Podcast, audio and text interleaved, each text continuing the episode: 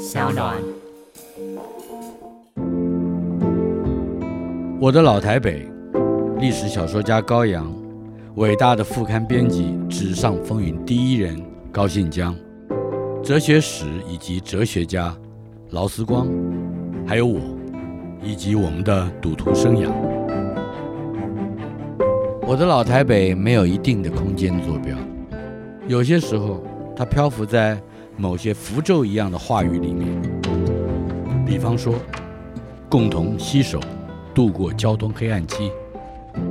年轻一些没赶上交通黑暗期的人是幸运的，你只需要设想从忠孝东路复兴南路口到忠孝东路敦化南路口可以花费半个小时，你就会理解交通黑暗期非等闲之物，更是何等等闲之物。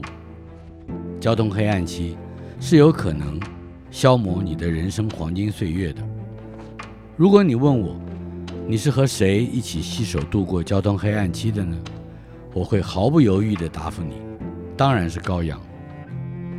在远离黑暗期之后多年，从忠孝东路头开车到忠孝东路尾，也未见得需要花上半个小时的今日，我身边大部分的年轻人已经不知道高阳是谁了。我想这也是生命之见之必然，没什么可以大惊小怪的。就简单说，高阳是我的前辈作家，恐怕也是台湾唯一的一位历史小说专业作家。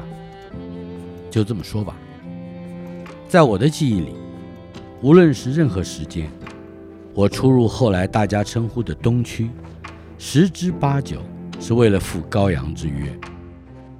他当时借居在联合报老板所拥有的一间东区公寓里，以主笔之嫌供职于报社，交稿就算上班也是在东区。吃饭喝酒，还有不吃饭但是喝酒，以及喝酒又喝酒，也都是在东区。通常是他一个电话打到龙潭我蜗居之处，一句话问我什么时候进城啊，这就算邀约了。我的答复也总是现在出门。一开始的两三回他总会补上一句，欠你的债务今天要清一清。他说的是我们一起参与过一次联合文学主办的作者与读者联袂赴日旅游期间发生的事情。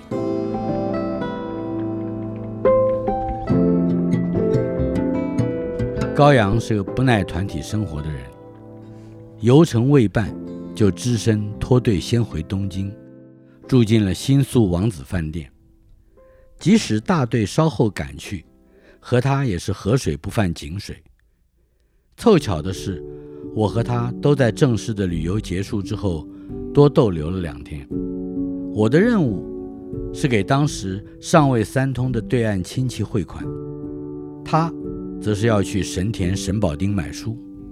我没有料到，就在大队人马解散之后第3天，我完成汇款任务归来，却见他一个人在旅馆地下1楼的大厅之中，显然坐困愁城。一问之下才知道，他打开了房间冰箱里头每一个格子里的饮料的盖子，却不知道那盖子一经触动就要收费。他找酒不着，涓滴不曾入口，房费里却得支付大约30罐饮料钱，加之以语言不通和柜台人员起了冲突。我为他排解了误会之后，他低声问我，你还有没有富裕的钱呢？他的意思是要借，他还想再待几天，逛逛神田，买书，吃吃喝喝。但是他已经一文不名了，最后大约是向我借去了2-3千美金，确实数字我也记不得了。然而最初约我见面的几回电话里，他总是这么说，欠你的债务今天要清一清了。我们最常约的地方是环亚大饭店2楼的日本料理店，吃怀石料理，喝 XO， 但是他并没有还钱。2-3次之后我才意会过来，清一清这3个字在高阳的意思来说从来就不是还钱，而他付的酒饭钱早就不知超过了借贷额的多少倍。如此定交，前后多年，我才发现除了应酬之会、点头之交，高阳没有朋友。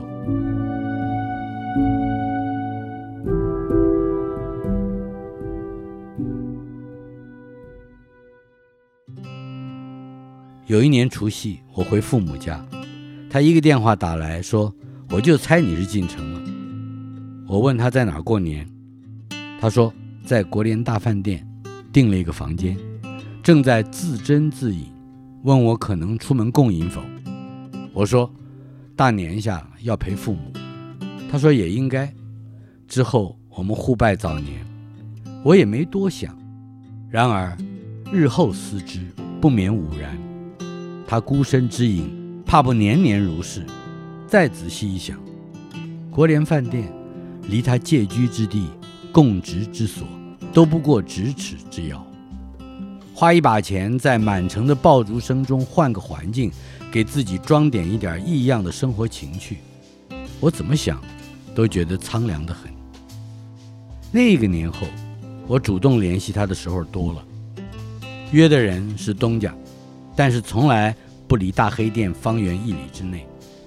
所谓的大黑店是一家外销成衣店，大尺码、怪风格、新潮设计，与一般委托行或成衣店极其不同，有一种独立的野性，我从来没有进去过。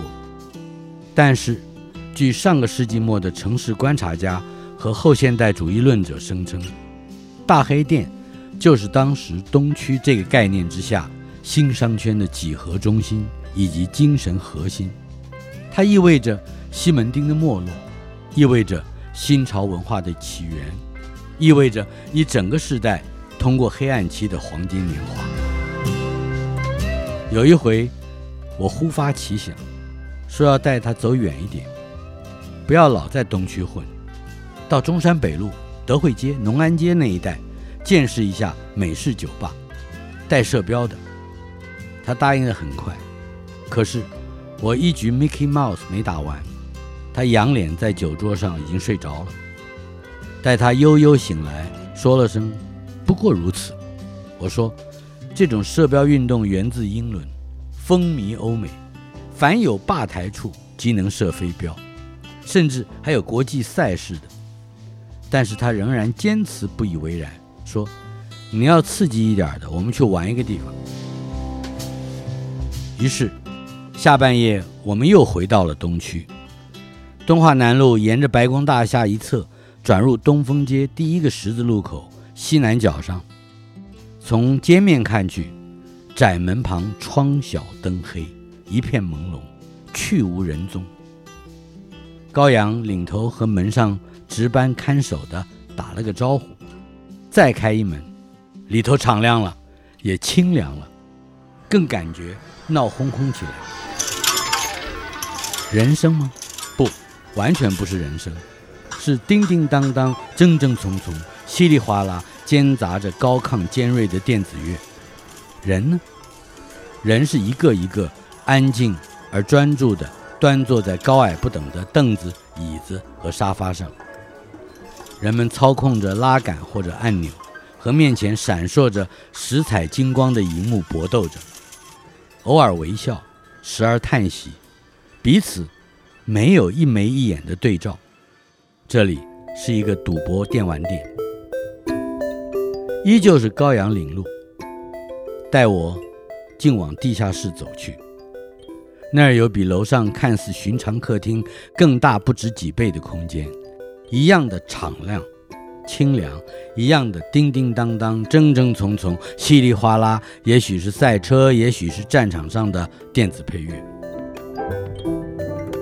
高阳捡了副相邻2个空位的机器坐下，指指他左边的空位示意我坐，他则从香港衫胸前的口袋里掏出2张1000元钞，让穿呢子坎肩的侍者给换了2篮代币。接着他跟我说，师傅领进门，修行在个人啊。在我的面前是一台俗称777的吃饺子老虎机，大约过了半年不到，777成了7777，画面由3×3格变成了4×4格。感觉到在拉柄的那一刻，操控上更精进繁复，而且贴近高科技了。总之，毫不夸张地说，那是我成为赌徒的第一个晚上。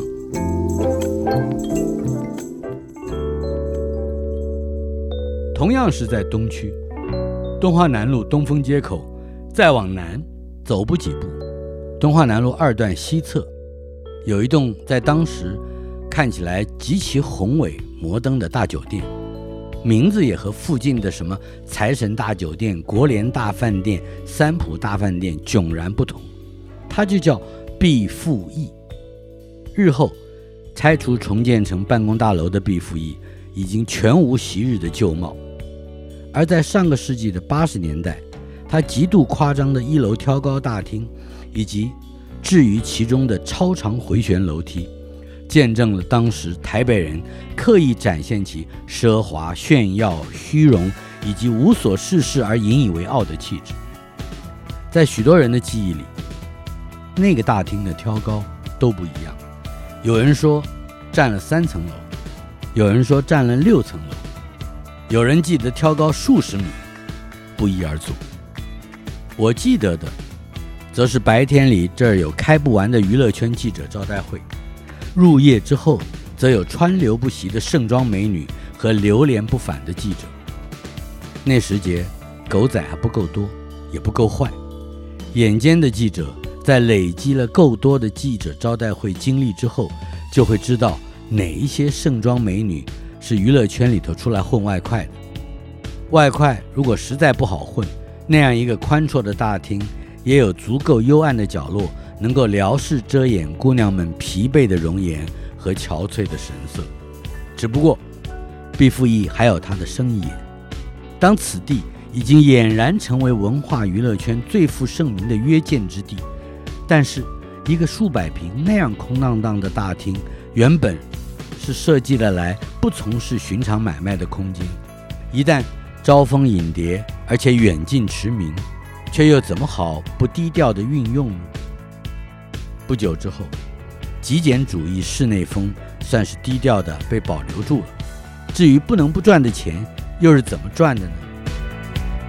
某一个下着滂沱大雨的傍晚，我在前往777的路上经过毕富义，原本只是想进去躲躲雨吧，不料一推开玻璃大门，就发现大厅里每隔几尺就设置了一张沙发，面对沙发的则是一张看似茶几的电玩机台，有的是小蜜蜂打外星战舰，有的是坦克大决战，有的是水果盘。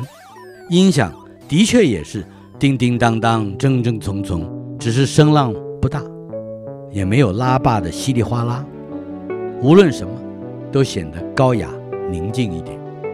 接着，我就在一张机台边上看到了正在抽着烟、按着水果盘的我的上司，《中国时报》人间副刊主编高信江。高信江不但是我在《中国时报》的上司，也是一把把我拉上报纸副刊编辑台的师傅。我该叫大哥的，但是吴如还是随着人叫高工。那一年他也还只有40出头。高工发现是我，脸上透着些尴尬，仿佛做了什么不大应该的事。他说约了人，但是对方迟到。我私心想，或者是他约了人，可是故意早到了来打水果盘，意味可知。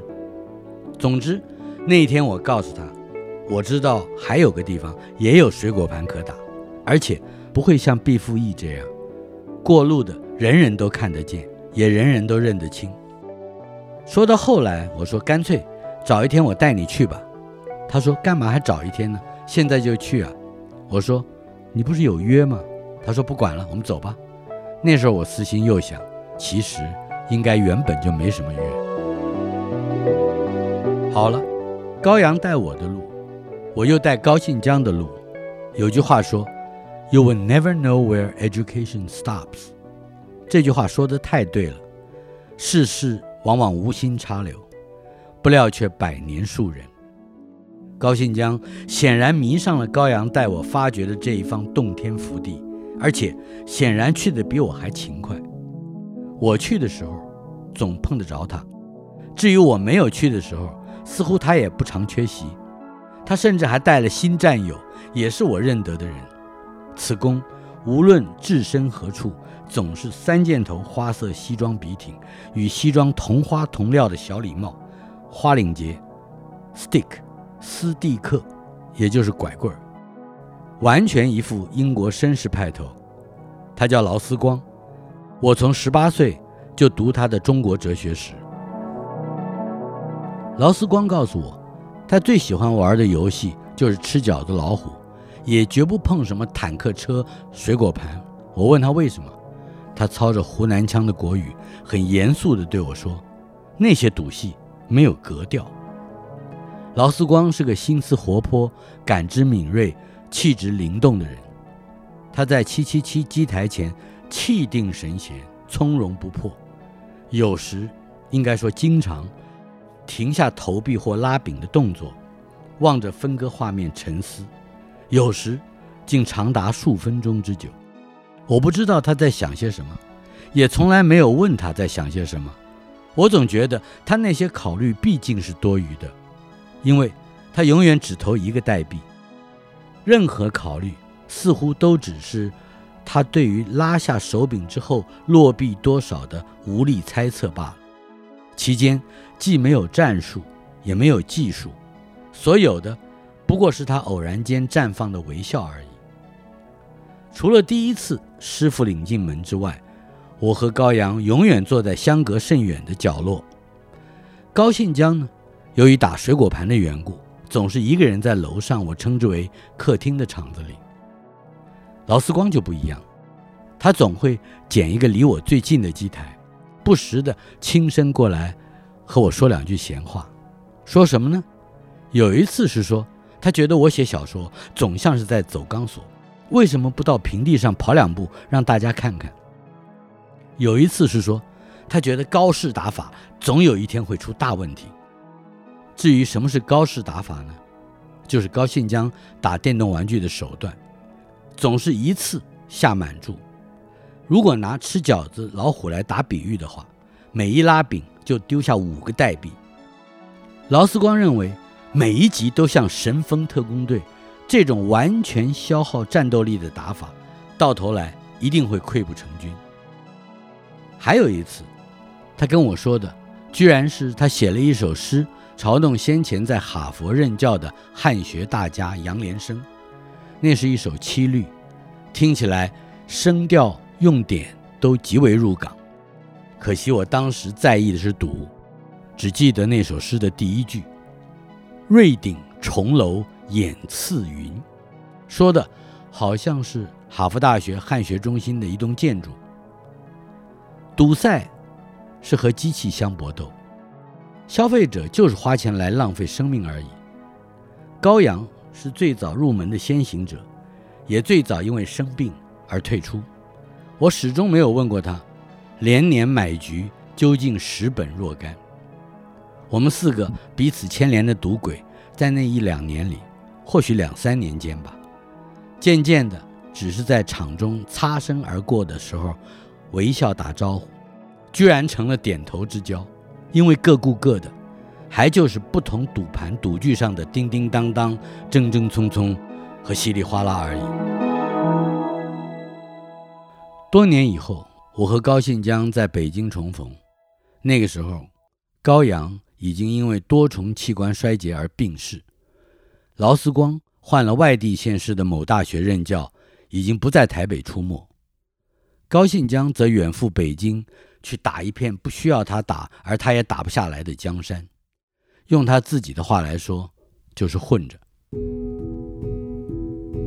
那天我因为某一个短期活动赴北京，和高信江有一次难得的夜谈。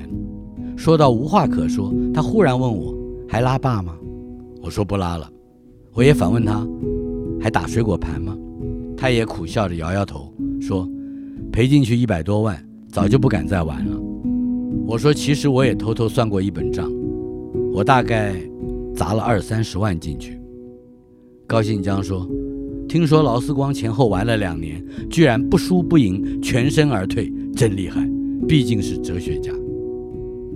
接着他问我，有没有觉得那个场子有一种特别让人放松舒服的感觉？我说特别敞亮清凉。他说，有人告诉我那种地方冷气机里会吹出来安非他命。我说那要花多少成本？他说不知道，真不知道。我知道我是为了什么不赌的，但是我没有告诉高信江，那是我的一个秘密。我现在告诉你，最后一次我去厂子1楼客厅换代币的那一天，出纳小姐把收放现金的抽屉拉开的老大，我一眼看见里头是密密麻麻的窄小空格，每一格里都放着一个小本子，5颜6色，但是大小款式则一模一样。我领了代币走回地下室的时候，回过神来，那一格一格的小本子都是存折。我邻座的这些哥们儿就是把存折压在柜台上的苦主。那天我打完了最后一篮代币，一个人走出东风街，沿着敦化南路走到和平东路，再走到和平西路，最后走回西藏路的家。天亮了，我爹问我忙到这会儿啊？我说忙完了。